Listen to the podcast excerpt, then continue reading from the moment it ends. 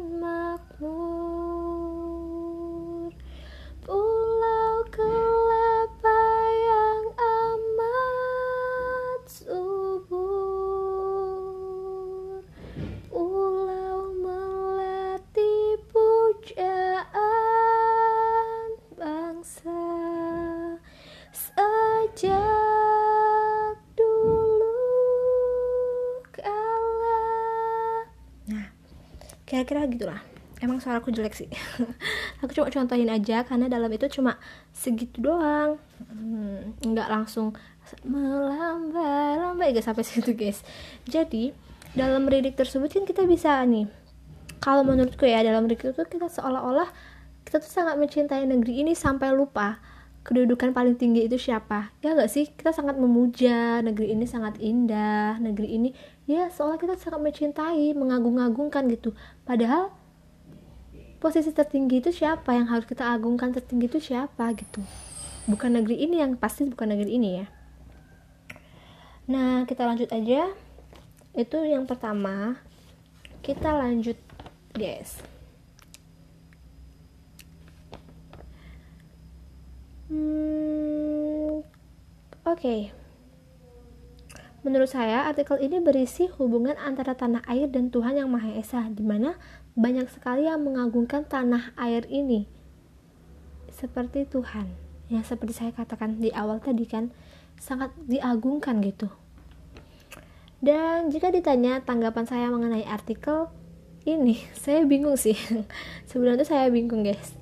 Kenapa bingung kak? Apa yang dibungkung kak? Ini itu ini itu. Ya saya bingung aja gitu bagaimana menanggapinya. Saya juga tapi saya akan coba deh. Artikel ini menuliskan betapa cintanya kita terhadap tanah air. Bahkan ada paragraf yang menyatakan Agus Salim adalah cendekiawan muslim terbesar Indonesia pernah menulis artikel Cinta Bangsa dan Tanah Air Harian Fajar Asia 28 Juli 1928 yang isinya mengkritisi cara pandang sekuler yang memuja Ibu Pertiwi secara berlebihan hingga sampai menjadikannya Tuhan. Nah, menurut saya, apa perlu kita berlebihan seperti itu?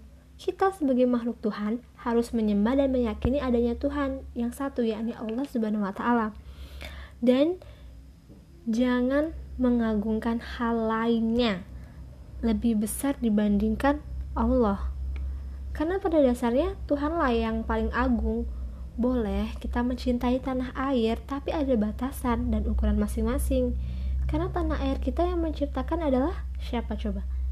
Tetap Tuhan yang Maha Esa kan? Di dalam Pancasila, yakni sila pertama yang berbunyi ketuhanan yang Maha Esa dan dibuktikan bahwa Tuhan yang paling tinggi kedudukannya dan terdapat akidah kepercayaan agama dengan kekuatan keyakinan bahkan kemerdekaan tanah air yang tercinta ini terjadi karena siapa? Jelas karena Tuhan dan karunia serta rahmat Tuhan yang Maha Esa. Saya juga setuju bahwa agama itu lebih penting daripada Pancasila karena dalam agama sudah dijelaskan hukum-hukumnya bener nggak nah, bagi yang nggak tahu hukum-hukumnya sekarang cek cek Al-Quran.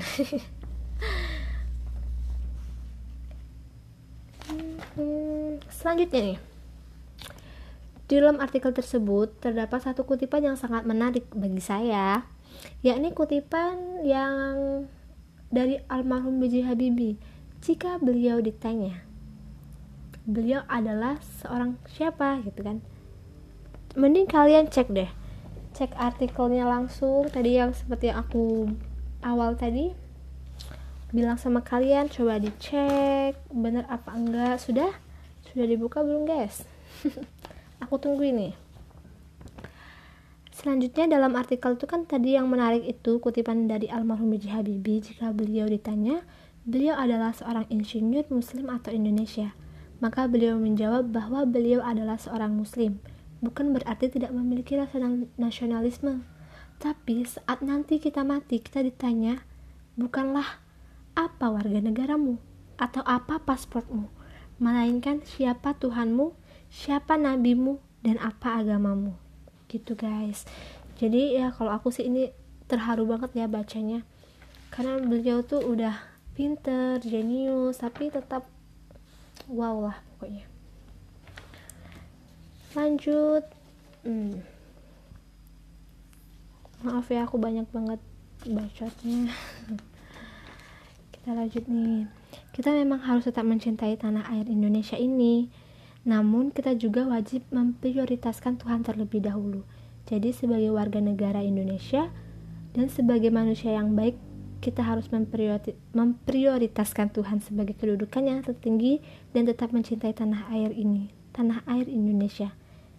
Baiklah, sekian dari saya. Terima kasih karena sudah kepanjangan, guys. Sebenarnya saya masih mau ngomong kok. Bercanda. Lebih kurangnya mohon maaf. Wabillahi taufiq wal hidayah. Wassalamualaikum warahmatullahi wabarakatuh. See you.